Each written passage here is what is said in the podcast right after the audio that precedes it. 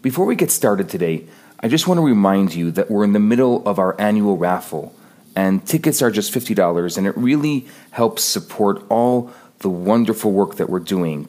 If you buy a ticket today, I'll send you a personal thank you letter and a little gift. It's really easy. Just go to www.ndgraffle.com. That's ndgraffle.com. I'll be ever so grateful to you. Now let's get started. Tonight we're talking about evil. Kalipot and Sitra Achra. In other words, evil. Now, let, us you know what? Let's go right into the text tonight. God is good. And it's the nature of God to be good. So, if God is good, and the nature of God is to be good, why would God create evil? A very simple question. You know, the Greeks, no pun intended, the Greeks, Hanukkah Greeks, okay. they couldn't figure it out because they thought that how could it be that the same God could be kind and severe? How can the same God be good and evil? You have one God that's good and one God that's evil. And essentially, the Christians also kind of adopted that idea of good and evil. The idea of good and evil in Judaism is very, very different than all other ideas. Maybe a little more Eastern in its idea. So, we live in a world which is full of injustice and where the wicked have the upper hand. So, was this truly the intention of the Creator? Was this truly the reason to be in this world? Is it some kind of godly comedy show? I'm going to put you in this world.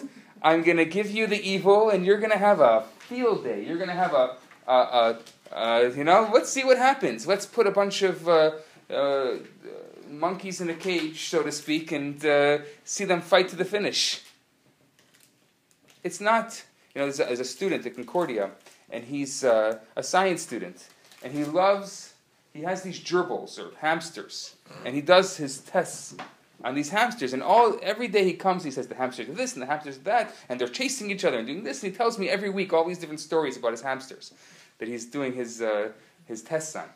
And is that really, I think to myself, is that really what it was intended to be? Is that really what our life was intended to be? So, classical Jewish philosophy answers the following that because God is good, and it is God's nature to do goodness, God created the world in order to bestow goodness upon his creations the greatest possible goodness that God can bestow upon creation is the goodness that is Himself. Let's go on. In order to earn that reward, so that it should not be what the Zohar, what Kabbalah calls bread of shame, or an unearned reward, God first placed us in an arena of free choice where we have to make an effort to choose good over evil. Such choice is rewarded in the world to come, where the soul is divested of all physicality and basks in the light of the Shekhinah, the divine presence, honestly earning such rewards during the struggles in this world. The creation of evil is therefore a necessity in order to maintain the arena of free choice, the stepping stone to the ultimate reward. In this view, man's mission is to stare through the pitfalls and temptations of this world through the adherence of Torah and mitzvot. Tonight, it just so happens to be that it's Hanukkah. I don't want to go into the whole story of Hanukkah, but a lot of people think that it was one of those typical Jewish stories. They tried to kill us, we won, let's eat.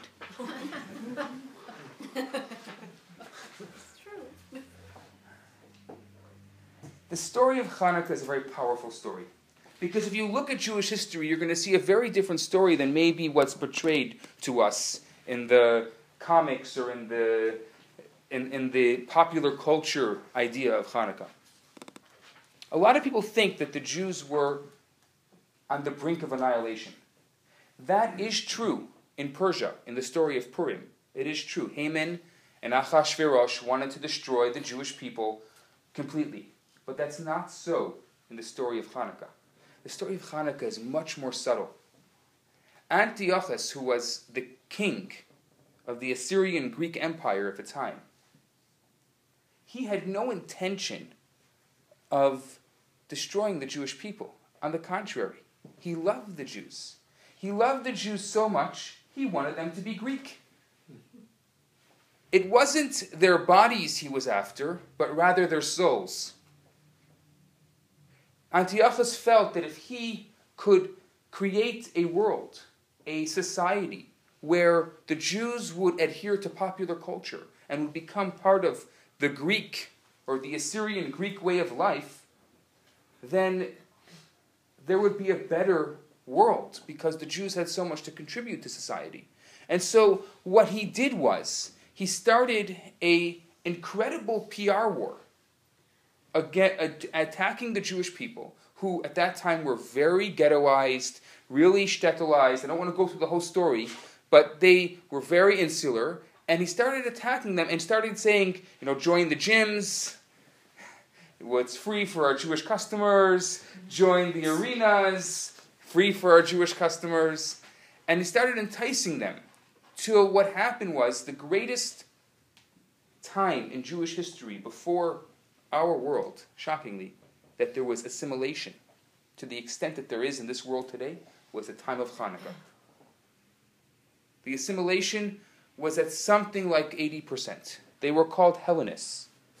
They were people who were Jewish by birth, but completely assimilated into popular culture, completely assimilated into society. And these people had very little idea or desire to be part of the Jewish people. And essentially, Antiochus won his war. He, he went after the Jews and he won it. And there was a little there was a little more extreme. He forbade certain things. There wasn't free there wasn't a free country like we have here that we live and we can do and practice our, our faith as we wish. There he had he had abolished particular laws. And essentially he said, study the Torah. The Torah is a really good thing. It's a great intellectual pursuit, but don't practice. Just study. It's interesting. Isn't it good? It'll make your mind sharper. It'll make your, your feelings uh, more inspired, but don't don't practice. Just study. And he was a man of, of great intellect. I mean, some of the greatest philosophers came from that time. And that was what he saw. He saw the Torah as another philosophy. It's called the Jewish philosophy. And study this philosophy as we study our philosophy. But don't practice. And so he forbade the counting of uh, the, the Jewish calendar, he forbade uh, uh, circumcision, uh, he forbade uh, a couple of other things in, in, in this battle to destroy the idea of Judaism as a faith, as a spiritual practice, as a as the things that we know today. He oh he, he also forbade Shabbat, he forbade kosher, things that created the Jewish people as a whole. And he was about to win the war when there was a group of uh, Kohanim, the Hashmonai family. The, um, the father, his name was Matityahu, Hashmonai. He was the Kohen Gadol, he was the high priest. And he realized what was happening. He realized if he didn't take a stance, that the Jewish people would be destroyed. And so him and his five sons waged a battle. The battle went on for many, many years. Many years. And eventually, these, the small group, they defeated the Assyrian Greeks. And on the 25th of Kislev, they On the 20, can you see it over there? Yes. This is Hanukkah in Hebrew. Chan, can you see? No, I see? Hanukkah is Chanu Chafhei. Chafhei is 25. Chanu means rested. Just so you know where the word Hanukkah comes from, it means they rested on the 25th. They rested on the 25th of Kislev. That was the day that the war was over. The war was really over the 24th. They rested on the 25th. But what was amazing is that the Greeks, in the process of this whole battle, had gone into the holy temple and defiled the temple. With permission from the Jews, of course. They defiled, they put a pig on the altar, they, they, they, they smashed anything. They were trying to destroy any remnants of traditional Judaism. So when they came back to the temple to rededicate it, the first thing they wanted to do was to light the menorah.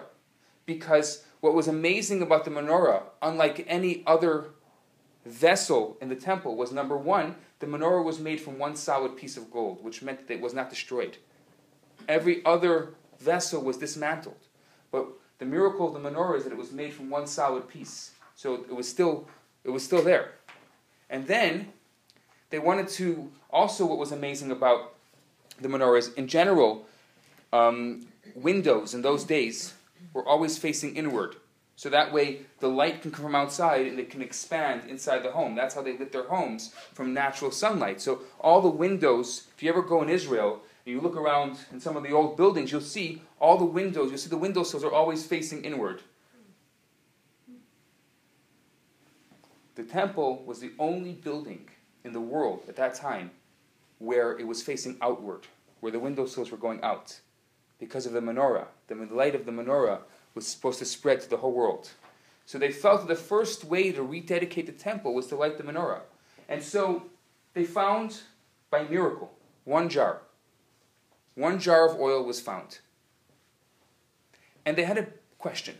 The question was like this They knew it takes three days to go to Tekoa, which is where they made the oil. To make the oil took one day, and to come back took three days. So it would be seven days before they could make new oil, before they could have new oil. So here's the question Do we light the menorah today and risk being seven days without light?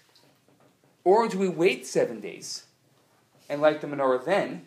So that way we know tomorrow the new oil is coming and then we'll continuous flow of light.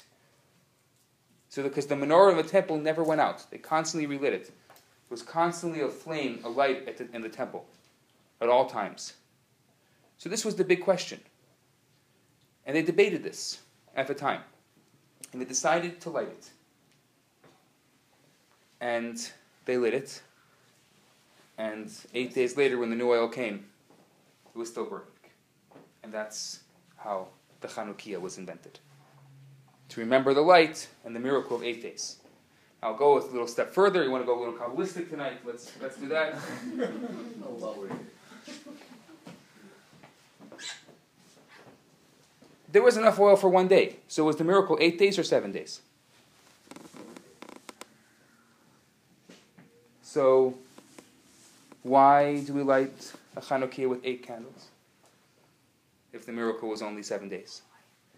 Because the, the, finding the oil, that's a miracle. The oil was there. And It's a good answer. Finding the oil alone was a miracle. So that just that that bit of oil was a miracle. You actually Any had those for the original one that they had. But the miracle is really seven days. Yeah. But what Craig is saying is that finding the oil was a miracle on its own. So that became the eighth. Any other ideas? Just curious if you have any other ideas. Eight is like the transcendent number. Seven, Infinity. Seven days of creation, infinity. Right. Uh, eight goes beyond that. Eight is higher. Yeah. It's interesting. And the te- you know the te- the menorah in the temple was seven branches, right? That's why this is called the Chanukiah and not a menorah. The menorah is seven branches, whereas the Chanukiah is nine branches.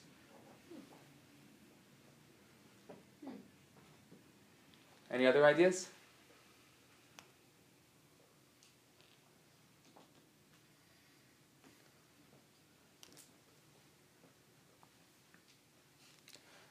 I just just as an idea. So they found the oil, And that oil had enough for one day. And they put it in.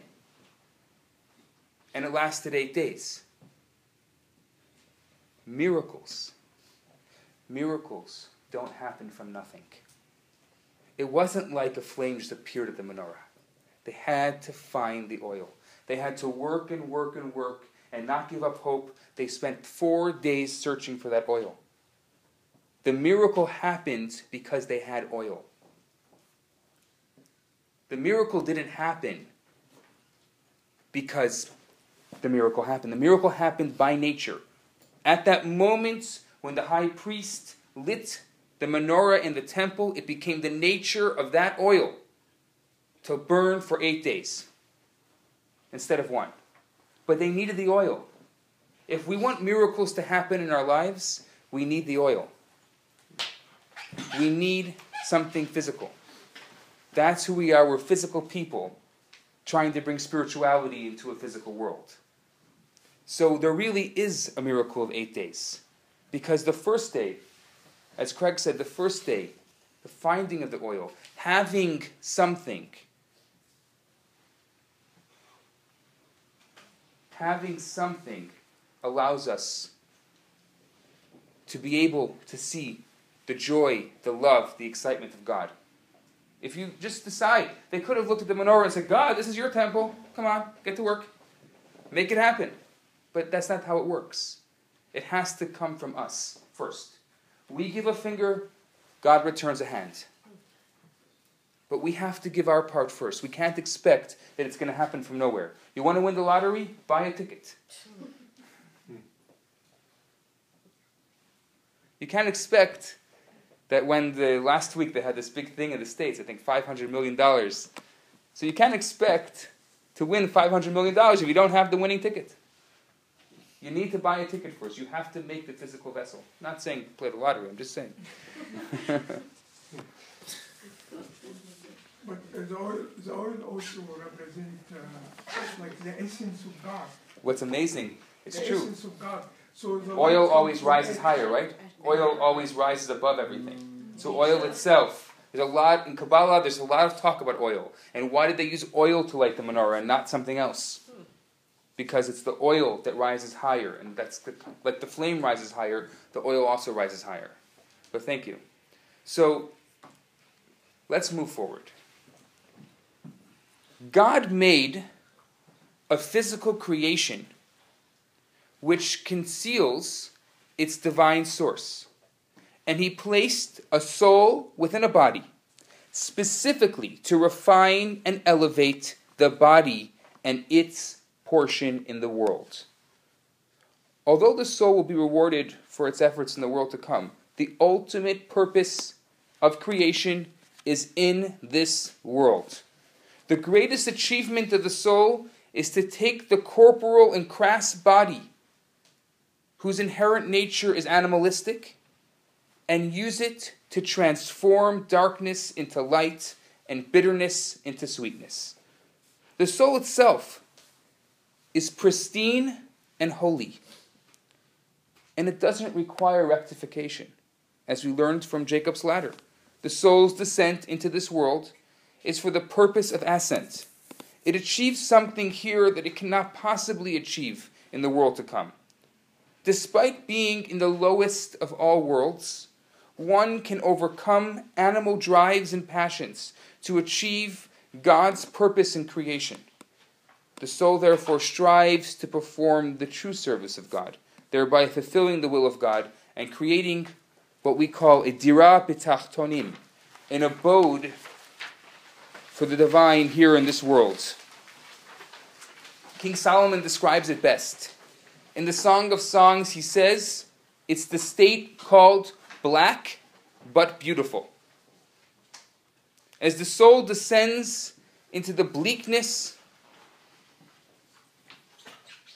and confusion of this world, it realizes that its descent is for the purpose of ascent. The soul sees how much it can accomplish in this world. And the soul says, I want to come into this world because in this world I can make a difference. It's in this world that I can make my mark, can make it better with my unique abilities that no soul has had before me, that no soul will have after me, and no soul has during my lifetime. I have abilities that no one else has. And the soul sees this, and the soul is excited to come down into this world for the duration of time that it's here. Obviously, constantly like a flame, constantly trying to return back. Not trying to return back to leave this world, but connected. Here, but connected. One of uh, when the when Rabbi Schneerson, of blessed memory, started sending out rabbis, Chabad rabbis all over the world, to some of the far-flung countries of the world. Somebody came to him and said, Rabbi, what are you doing? And he said, I'll give you an example of how strange and difficult what you're doing is. He says, I'll give an example of a hot pot of soup said, Your rabbis, they're like a hot pot of soup. If you take them off the burner, eventually they're going to cool off. They're not connected to their source, they're not connected to their family, to their community. You're taking them and putting them into an isolated community with people who don't know, and you're expecting them not to cool off.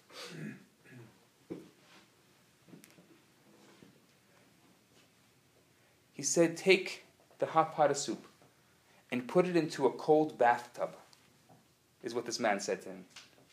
And see what happens.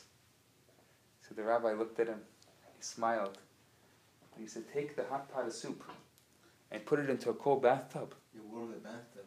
Eventually, you're right. the soup will cool off, but what if it's still plugged in? What if the pot is still plugged in? What's going to happen to the bathtub? It'll warm the bathtub. The soul constantly constantly trying to warm the bathtub. The, coal, the soul needs to be connected to its source. And when it's connected to its source, it can inspire and it can do so much more, so much greater than it can without being connected to its source. And that's the secret here.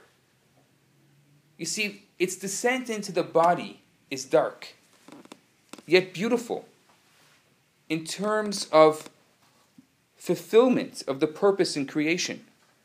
From this perspective, it follows that the presence of forces of evil pose the greatest challenge to the quest to create a home for God.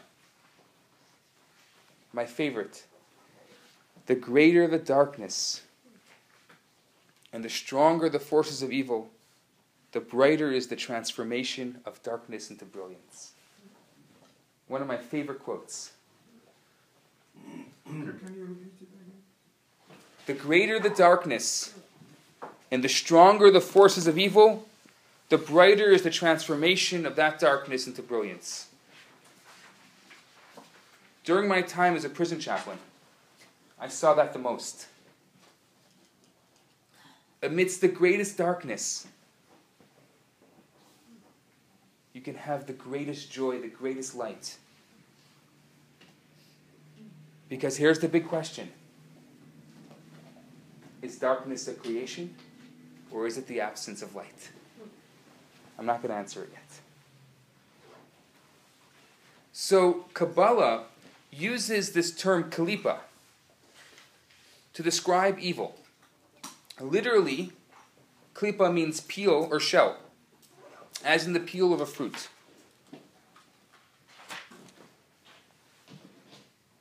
Think of a fruit. Think of a coconut. The coconut has a very hard shell.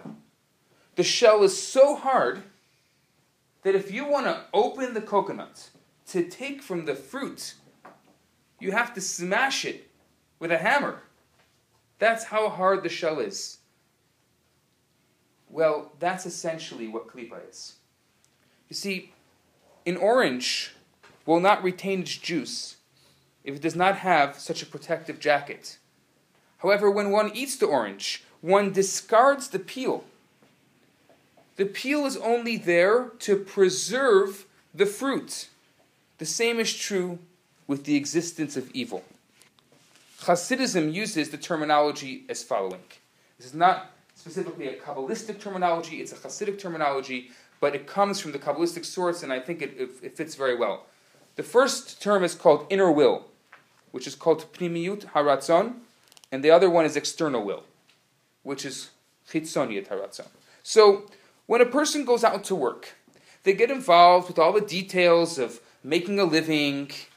However, they're engaged only with the external will. The inner desire to make money in order to do what they really want. The existence of klipa stems from the outer will of God, whereas holiness stems from the inner will of God.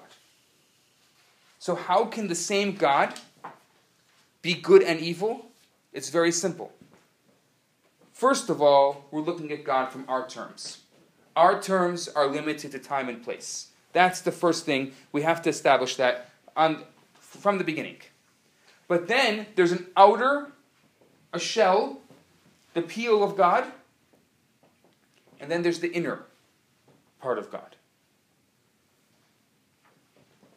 Kabbalah divides everything in this world to either the side of holiness or sitra achra, the side of impurity, literally meaning the other side.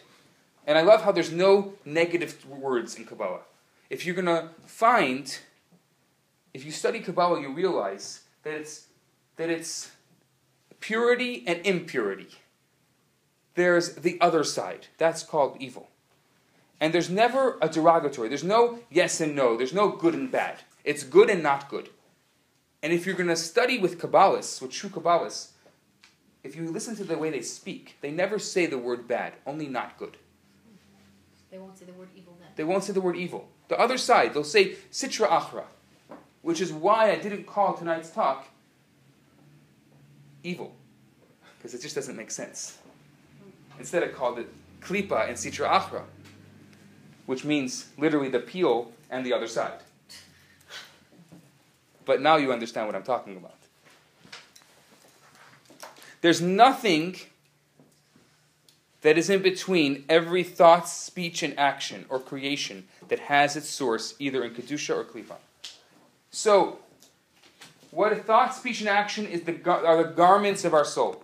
It's the way our soul communicates with the world. Thought, speech, and action. We have thought, speech, and action in holiness, and we have thought, speech, and action in evil. So, let's just go a little further. The holy side is the indwelling and extension of the holiness of God that rests only on something that abnegates itself completely to Him. Either actually, as in the case of angels above, or potentially, as in the case of every one of us below, who has the capacity to surrender ourselves completely to God with self sacrifice.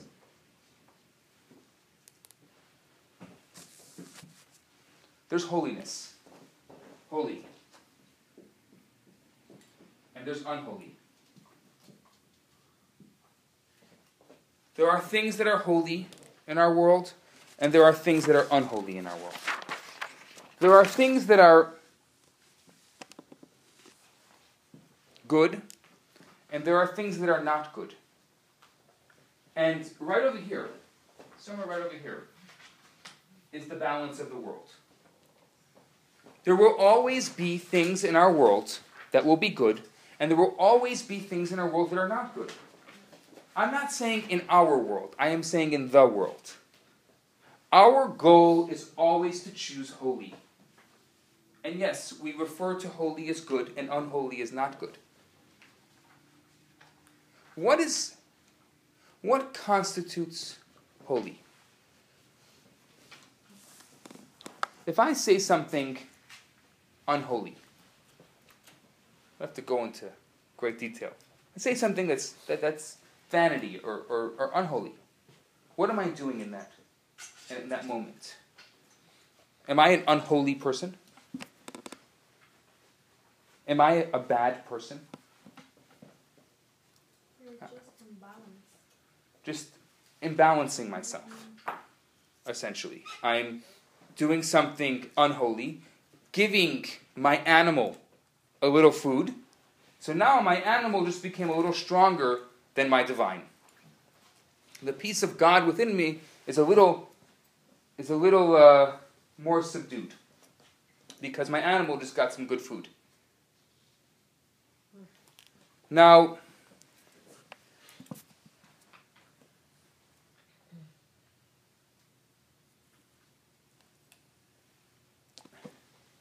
a very difficult question for you.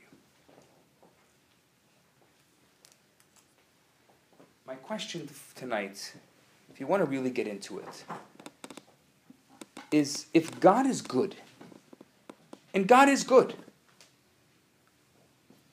we can make a lot of debates why bad things happen to good people. We're not going there tonight. Why things happen in this world to us, we're not going there. Because we have answers for them, but it's not for right now. But if God is good, then how did the holy and the unholy get divided? Do you follow me? Mm-hmm. I'm getting a bunch of blank stares. Well, that's because of we've been given free will and the possibility to disassociate from our holiness. Basically, basically what happens, and it took me a while as I was preparing for this class to really get a, a good handle to try to explain it to you as best I can. Essentially, the division is because of two functions. The first function is the direct increase of God in this world. The second function is the indirect. So, direct increase of God in this world means that God created things for what they are. There are certain things that were created in this world for what they are, exactly what they are. Now, the indirect things that God made as a means to, let's say, evil, essentially, evil helps us appreciate the good. The darkness helps us appreciate the light. So, is darkness a creation of its own, or is it the absence of light? Absence of light. It's the absence of light, according to Kabbalah. That means that if we were standing in a dark room and we lit a candle, is there any darkness? No.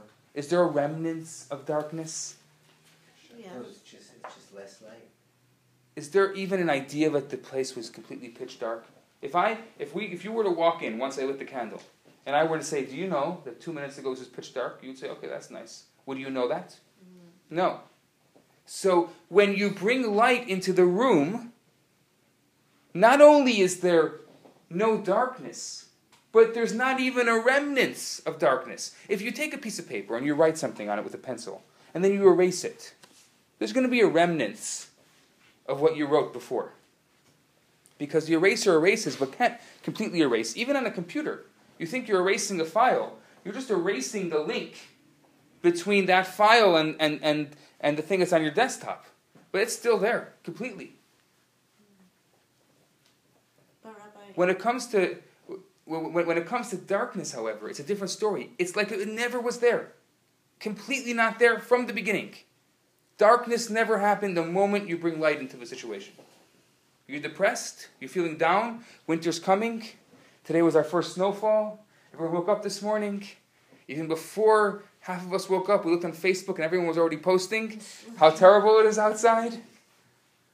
We knew, oh no, do I want to get up? Do I want to face the day? Winter's here. It's like a shock to us every year. Like it wasn't coming. We never knew it was about to happen. It's like, I don't live in Montreal. What do you mean? It's been gorgeous. That's great. We've had a great summer, a great fall. It's like a shock. like, wow, it happened. So, the same, the same idea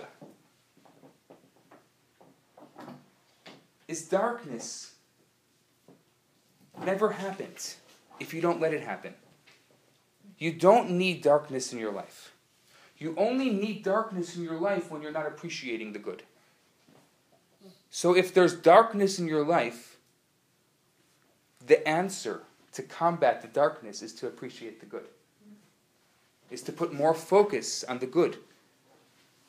verbal focus, thought focus, and action focus on the good that we have. Now, let's go to love for a second. I like talking about love. Just for a second. For a second. Okay, fine. We'll go to love for a little longer than a second. What is true love? True love looks something like this. If we love someone for who they are, that's love. If we love someone for what we can get from them, or how they make us feel, or for some kind of ulterior motive, that's not true love. Actually, you know what it is? It's hate. Because if you love them for what you think they can become, it means you don't love them for who they are. Mm-hmm. If you love them, It's an absence of love, it's, it's the darkness of love. right? Just like what absence, the Yeah, darkness. The same way the dark the darkness is the absence of light, it's the absence of love. If you love them because how because of how they make you feel, then you hate them. Because you don't love them for who they are. If if you love me only for what you can get from me, then the me is despised.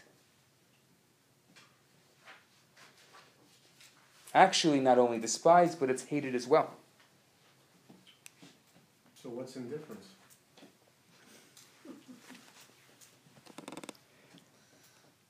What is holiness? And holiness is an amazing thing. What is indifference?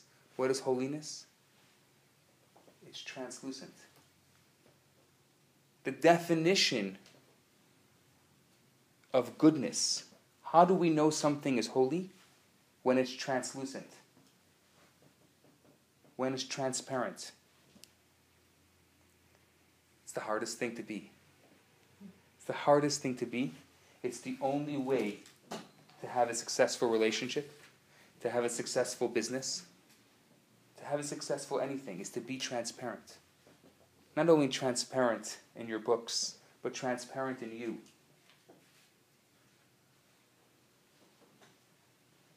Do you know how you know? When you get to a point where you say something and you don't remember where you heard it from, that was probably the best teacher you ever had. Because if you can internalize that, if you can internalize something to the extent where you forgot who told it to you, has it ever happened to you where you said something to someone and then a while later you heard they said it back to you as if it was their own? Oh, yeah. And you're like, I, you're about to say, I told you that. That is the greatest compliment. That is holiness. Don't steal the moment. Don't tell them that it was yours. That destroys the moment. It's not yours anymore, it's theirs now. It was never yours to begin with, right? King Solomon says there's nothing new under the sun. It was never yours, and it's not theirs either, but you used it for a time being, and you gave it over to them, so now they're using it. Yes. So let's, let's take some questions. My question was, I mean, you're saying that if you have a little light and it's dark, there's the absence of darkness, but it's still sort of dark in the room, so, I don't know. There's no such thing as sort of dark. There's still darkness, it's not Almost light. doesn't count. There's no maybe. There's no. I hate Facebook maybes. Yeah. There's no maybe. There's no almost dark. It's not almost dark. It's almost light. Mm-hmm. Because dark is an absolute concept and light has di- different degrees to it. Shades. This is dark. and Darkness can considering- have shades considering We can also. take one of those street lights outside and. and Look, if I do this- five of them. It's still light in this room. Right. It's is it dark in this room? Because there's light. Darker. It's No, it's not. It's lighter. And we could we could add more lamps and make it even brighter.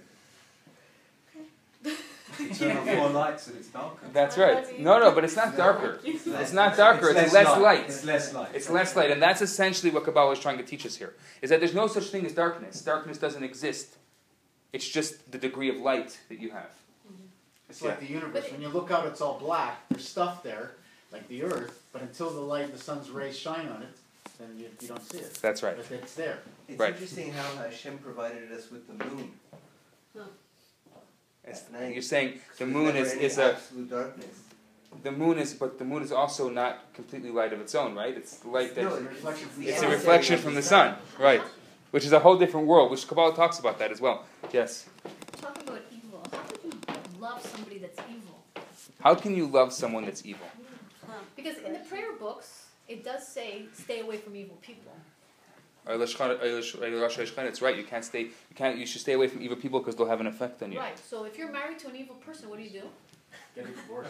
Well, that's my question. It's a mitzvah.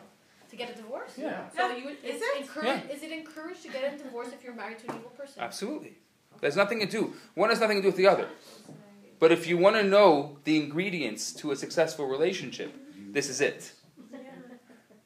But if you're in a toxic relationship, there's no question about it. The Torah says there's divorce. Is, there's a whole tractate of Talmud just on divorce. Really? It's a mitzvah. I mean, it's one of the mitzvahs that no one should ever have to go through. But it, it happens to be that if someone's in a toxic situation where really is So when- when it says stay away from evil people, they really mean it in the literal sense. absolutely. Or shouldn't your light overpower their belief? If you if you're that good, yeah, your light could overpower their klipa. But if you have to avoid them, that means you. Yeah, I mean, it, the truth is, often people who want to rectify past situations, one of the ways to rectify it is to build up your light so that you can handle that darkness and that you can go back into that darkness and bring light into it instead of getting sucked into the, into the vortex of darkness. So now, what? It takes a lot of work, a lot of work of self refinement, years and years of self refinement. Now, holy. Let's get back to holy. Holy is transparent, holy is translucent. God concealed himself in the process of creating the world. That's the translucency. God is right here. God is in this pen. There is a spark of holiness in this pen, but you can't see it because it's transparent.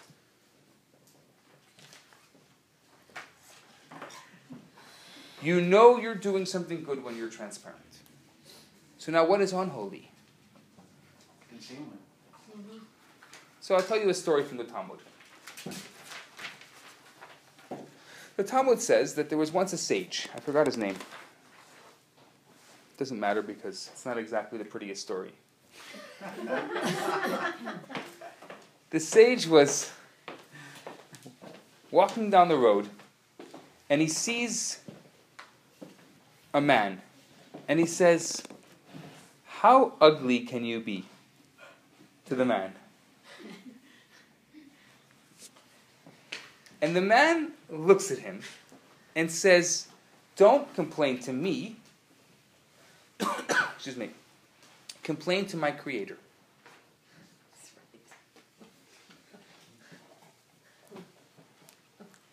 And then the Talmud goes into this incredible discussion about what the story means. Essentially, he obviously wasn't physically ugly. Thank you.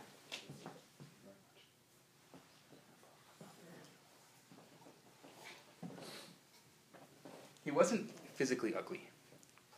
He actually was spiritually ugly.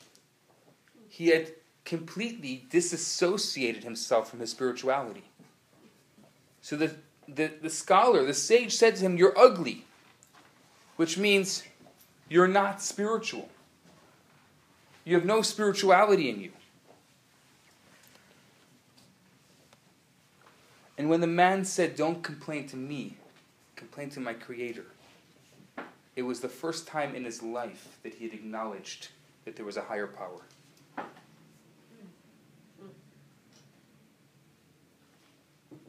Yeah, but some things are your job. You know, I hear what you're saying, uh, Things that are unholy are created from Sitra Achara. Achara means the other side. There's the front side and there's the back side. Holiness is from the front side. God desired holiness to be in this world. And then unholy is from the backside. God created it but didn't desire it.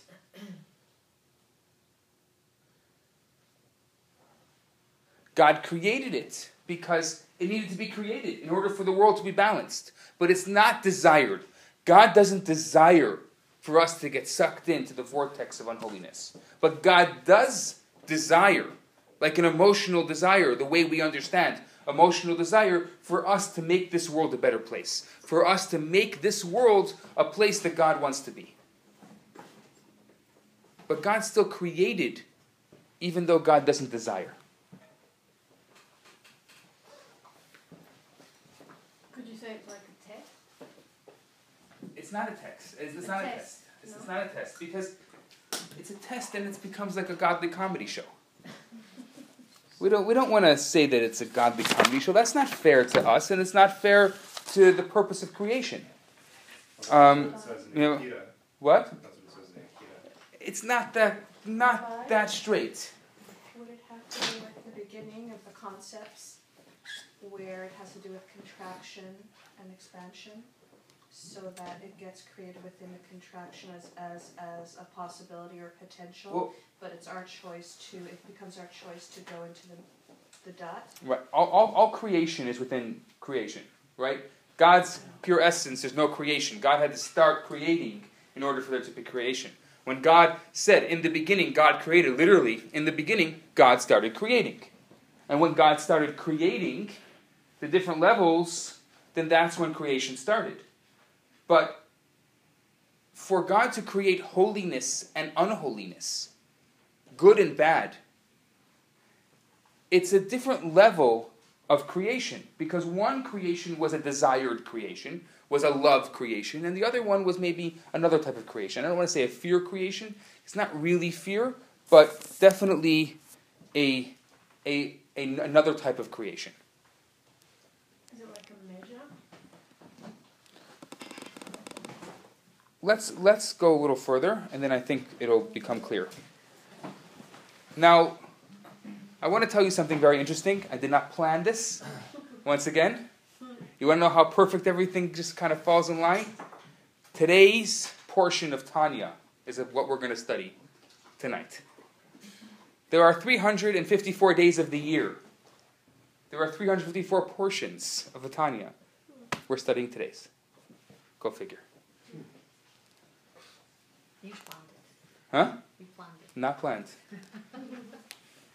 Kabbalah further delineates two distinct types of klipa. And this is where we get into the crux of tonight's class. We have klipat noga.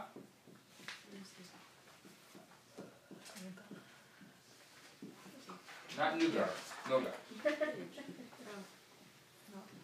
Shalosh kelipot hatmeot. Down here. I'm skipping around. At the bottom of the third page. The bottom of the, the bottom of the second page. Kalipat noga, literally kalipa that can be illuminated. That's what it literally means. And then shalosh klipot hatmeot, the three totally impure klipot. So klipat noga can be uplifted and refined. Well, the only form of refinement or redemption for the three impure klipot is their destruction. So some things in evil can be refined, and some things need to be destroyed. Let's talk about refining and destroying.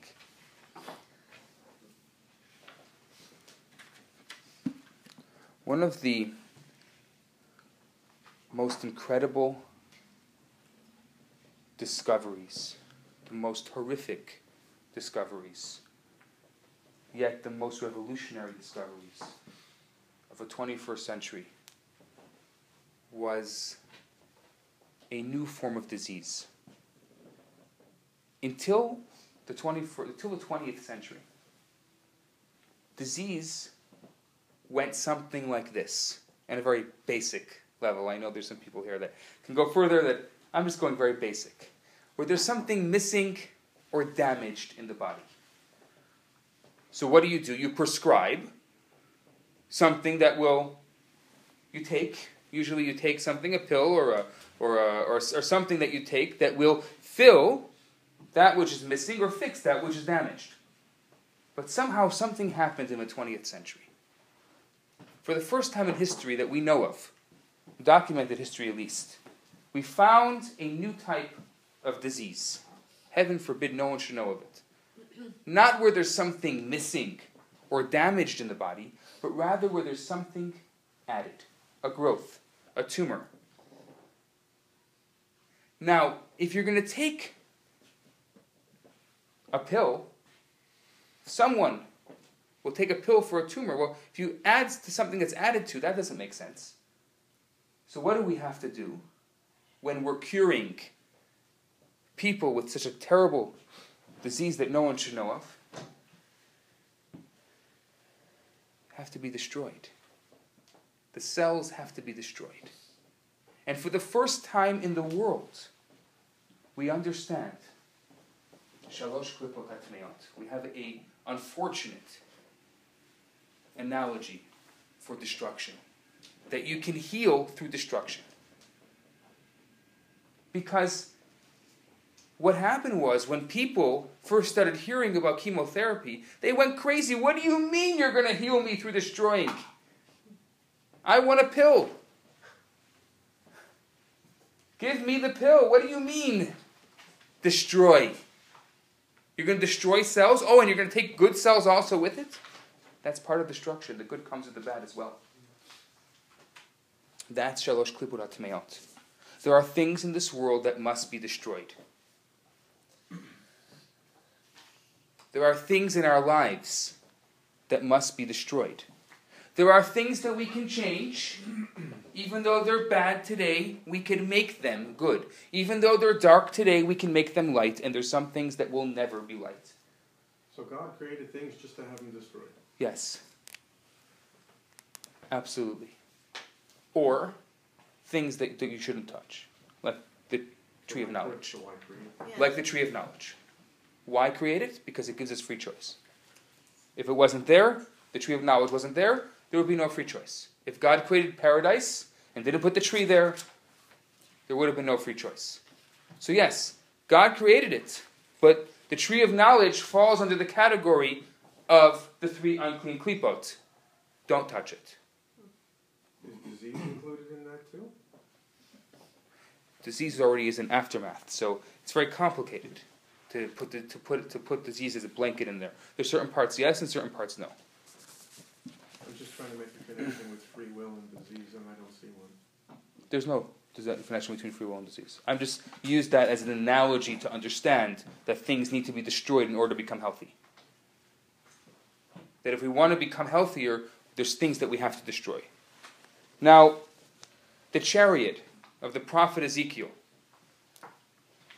In the in there, he talks about the three unclean klipot. He calls them a whirlwind, a great cloud, and a blazing fire. Where klipat noga, what does he describe as? Translucence. Noga, translucence, around it. From the three impure klipot flow and derive the souls of all living creatures that are not kosher, as well as the existence of all forbidden food in the vegetable kingdom, such as arla, the first three years of a, the, the fruit of a tree, the existence and vitality of all actions, utterances, and thoughts pertaining to the 365 negative commandments and their offshoots also flows from these kalipot. Everything in the realm of holiness has an opposite in the realm of the profane. Everything in holiness has a counterpart in evil. If there's something really holy, there must be a counterpart to balance it out. Not necessarily in your life, but in your world, but in the world. Now, if you don't consciously work in the world of good, your life will constantly try to balance it out. It will balance it out for you. So you'll have something extremely good and there's something extremely bad. You're like, well, what, why, why do they come together? Why do we sit at the Seder table, at the Passover Seder table? Why do we sit the wise son with the wicked son? Why can't we put the wicked son on the other side of a table? But they're right next to each other. It says the wise and the wicked, just like that. Put them on the other side of a table because that's part of life. In life, there's the wise and the wicked. And if you don't consciously go to the wise, life will balance you out to both. Everything in the physical world has a spiritual counterpart from which it derives its existence and vitality. The animal soul and the souls of the kosher creatures and the existence and vitality of the entire inanimate and, and entire vegetative world is, that's permissible for consumption, and the existence and vitality of every act, utterance, and thought in mundane matters that contain no forbidden aspect, whether performed for the sake of heaven or not, all come from the translucent, from Klipat Noga. God created one thing opposite the other. We have two souls the godly soul, Nefesh which is comprised of ten soul powers, whose source is in the supernal Sefirot, and it's juxtaposed with the animal soul. We have a godly soul and an animal soul. Also, each possessing soul, ten soul powers. The soul powers of the divine soul strive from holiness, and the soul powers of the animal soul long for kalipa.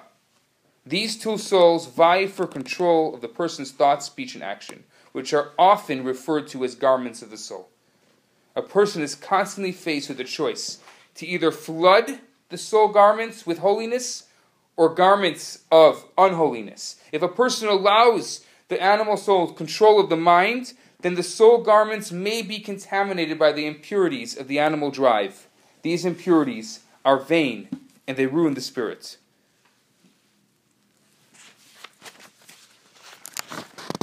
And the vice versa also, no? Yeah. Vice versa like this. If the godly soul uh, goes to the animal soul, uh, will contaminate it as well, or how does it work? If the Like you said, the animal soul should not take over the godly soul. that's right. And is it the other way around as well? Uh, no, the godly soul should mind over heart, fifty-one to forty-nine. Now, let's talk about this. The following. We have intellect, we have our mind, and we have our hearts, We have our emotions. Things in the animal, things in Kalipa start off in the heart and then enter the mind. Things in holiness start off in the mind and enter the heart. If there's one thing you remember from tonight, it's that. Things, you want to know if it's right, it's got to start in the brain. If it starts in the heart, it's probably wrong. Think about all the good choices you make in your life. Think about all the bad choices you've made in your life. And you'll probably find that common denominator amongst both. If it starts off in the heart, it's from the animal. If it starts off in the brain, it's from the godly. It's from holiness. But is the brain connected to the right side of the heart? It is. So, so what? But it doesn't but it doesn't it's only connected to the right side of the heart when it's battling the left side of the heart. Right, when it goes down to Right. head on. But there should be a connection there somewhere because, I mean, if if if the left side of the heart is where the animal soul lives, and the the uh, nefesh elokit lives in the, the brain, what's going on on the right h- side of the From what I understand, I don't know that much about biology, but you'll tell me if I'm wrong. That and please, I, I apologize for my really poor illustration of the heart. I know I, I feel really inferior to some of the people sitting in this room, but I shall do it nonetheless. I believe that there are two ventricles and two atriums. Is that correct? Mhm. And the blood comes in through the right atrium and goes out through the left ventricle. Is that correct? Yeah. Is this is this a correct? Mhm. Uh, okay. So this is where the animal is. That's the left side, right? The godly's in the brain. I'm not going to just draw the brain. I'm sorry. That's the extent of my of my anatomy for the day. So um, the the godly soul is in the brain. Now, what happens is they both the, the animal has complete control over the body. Why? Because all the blood. The blood is everywhere. So the animal has complete mastery over the body because the blood is everywhere. So there's nothing we can do. Not only is the animal complete mastery over the body, but when we're born, we are born with a complete animal soul. It's perfect. And it takes 12 or 13 years for our divine soul to become complete. So our animal soul has controlled our body for the first 12 or 13 years of our life. By the way, you want to know what bar bat mitzvah is? You know now what it is. Mm-hmm. That's really what it is. It's when the divine soul becomes complete.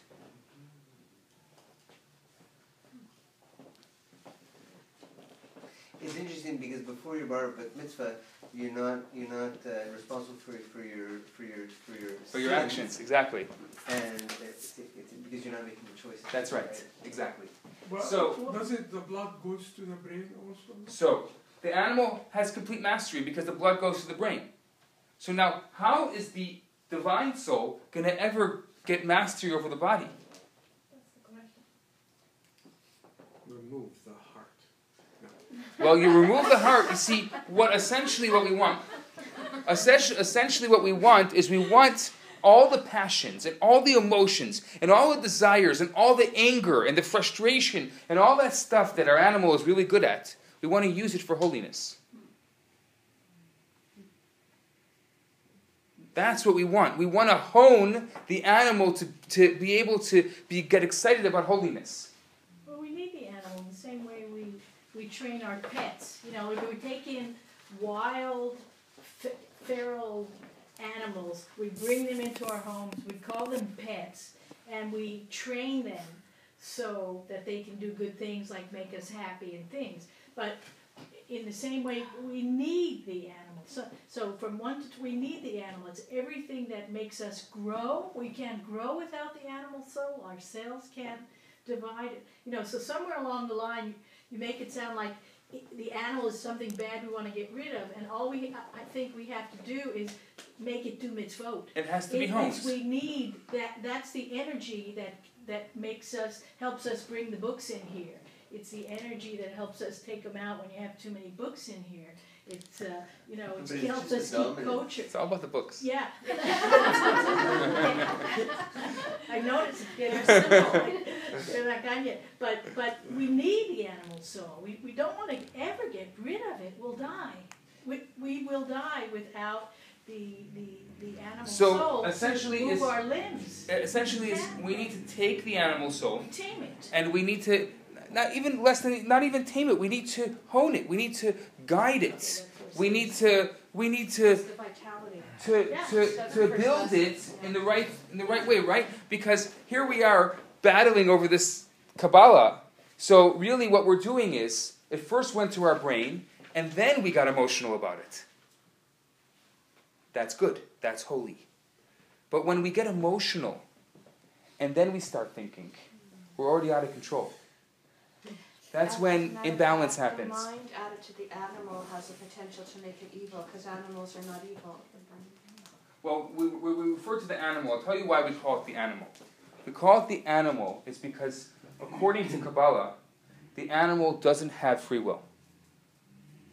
The animal doesn't have its own. It's, it's just it's just completely um, it's completely instinctive, completely instinctive. Reactive. It, it reactive. It, it, it eats. It sleeps. It, it whatever it does, it just feels. It's instinctual. It just feels it. it, it, the, the impulse comes and that, then it does. So essentially, we can lower ourselves to the level of an animal by just being impulsive, completely impulsive, Consciousness wise.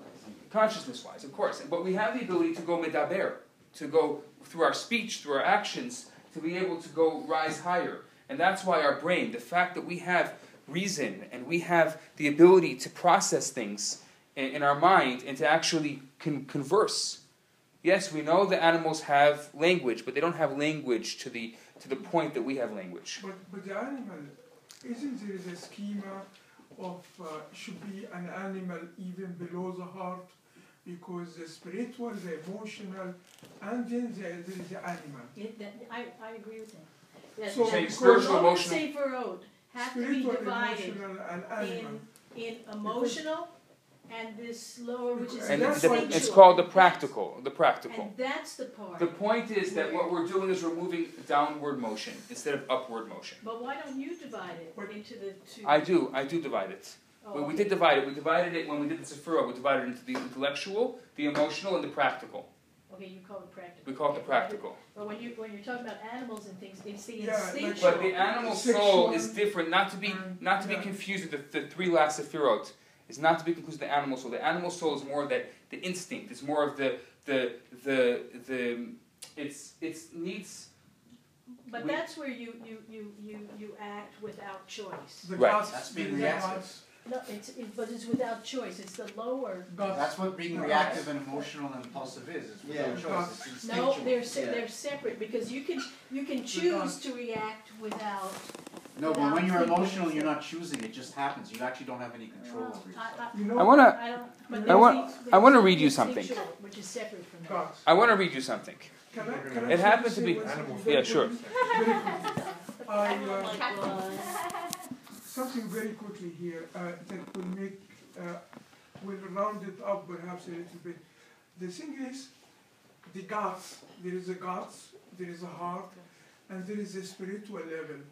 Uh, in ancient time, for example, when Judaism came to the ancient Middle East, was goddesses worship.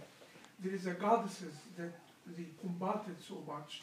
They call her Sarama, which is actually Uh, is a dog-headed goddesses, and that dog-headed goddesses represent the gods that colonize the spirit, but also the gods can colonize the heart and can colonize the spirit. So there is this schema of three words that are interrelated with each other, and that's what happened. There is also very quickly a phenomenon they call it, sorry to call it that way, but I, I, I ordered the article from Paris. It's called the wandering womb phenomenon. And the wandering, the wandering womb phenomenon is when the gods uh, sort of metaphorically colonize the heart and then colonize the brain. So that's the wandering womb phenomenon. Something you feel in the gods, but it overwhelms and it goes to the heart, colonizes, and It could be gas. Huh? Could be gas, it could be, you know, I- I- the yeah. content that you're saying, the decisions you made from top down, Yeah. that is, because that would be the perspective, uh, of, like, say, of, of Hashem, and like, be more of a godly way of Yeah. doing. Well, that's that's essentially that's essentially what it is. It becomes a right, godly way of there's doing. a dark side of the heart. That's yeah. So So. I want to today.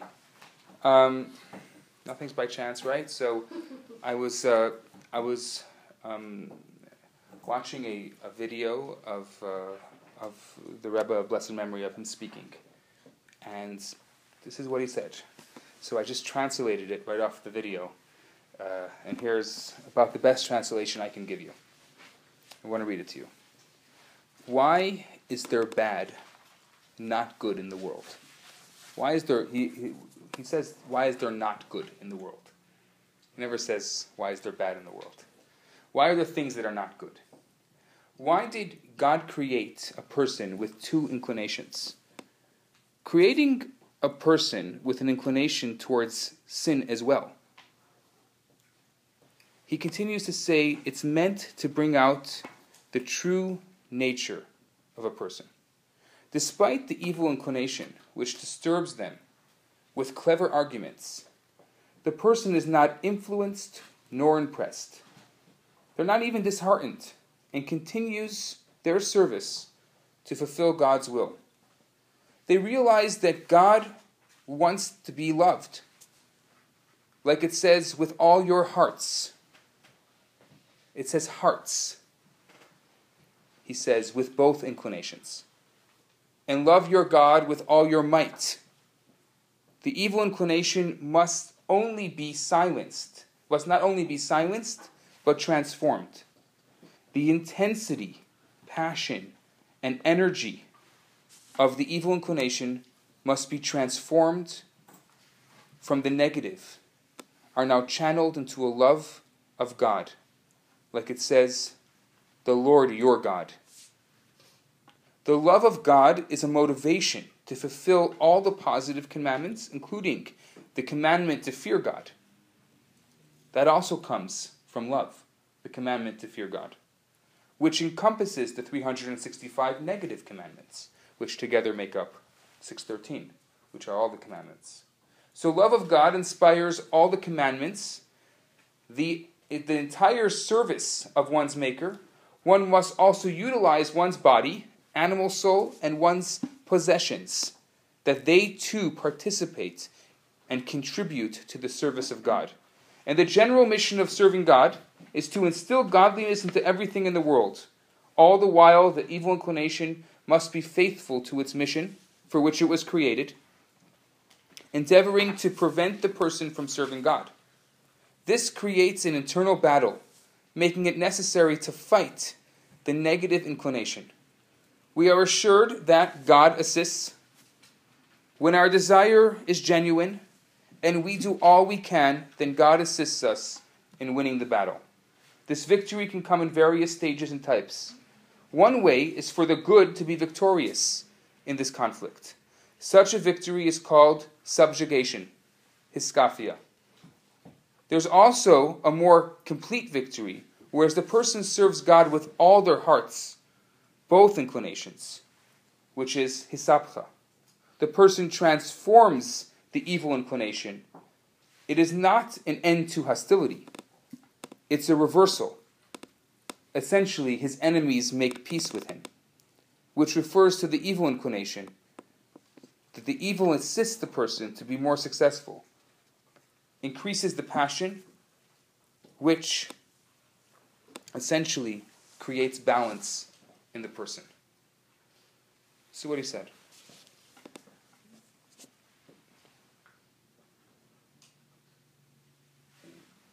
With all this thought of evil, with all the this difficult class. Last week, it's all balanced, right? Last week we got all the nice emotional, uh, touching things. Tonight we got into the to some some heavy stuff. But what are we going to come out with tonight? What what practical? What's real that we can come out with and say this week is going to be different? This week of light. This week where there's no darkness. Every single day of this week, from the beginning of the week to the end of the week, every single day of the seven days. It's only happened, the last time this happened was 20 years ago, where we had one full week of light. Shabbat started on the first day. Uh, sorry, Hanukkah started on the first day and it's ending on the last day. We have one complete week from Sunday to Sunday of light. So, on this week, where every single night we're increasing light, what can we take practical? It's an amazing opportunity to, to change, to, to have something, to take home something that will guide us and will inspire us.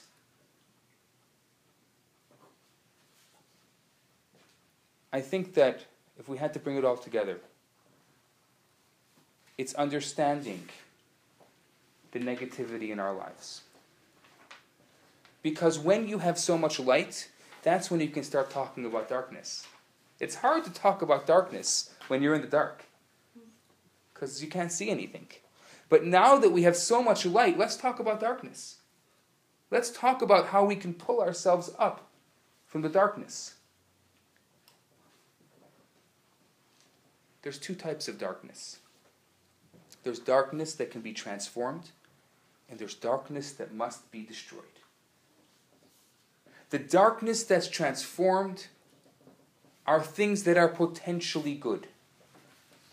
Because right now they're not good. For example, something is potentially good.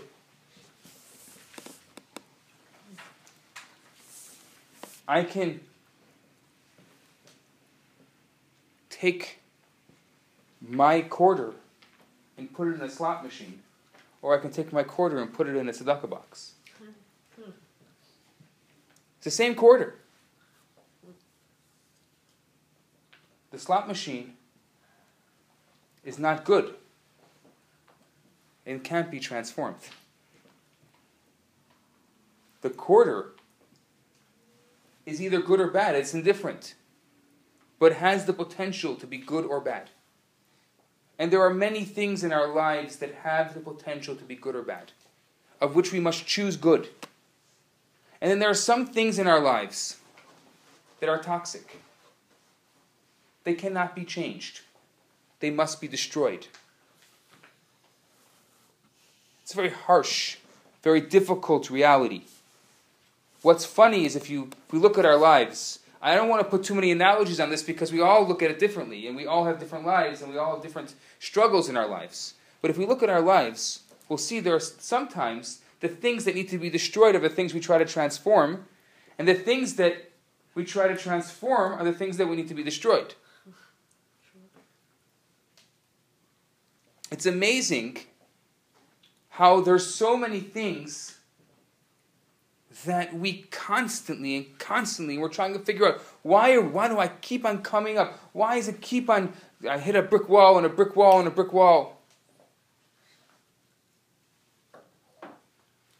Those days are over. I can tell you, if you want to ask me what the greatest shift of the 21st century has been, it has been the search for truth. We're done trying to, so to speak, beat around the bush. We're done trying to sugarcoat things. Placebos don't work anymore. They work in medicine, but they don't work anywhere else.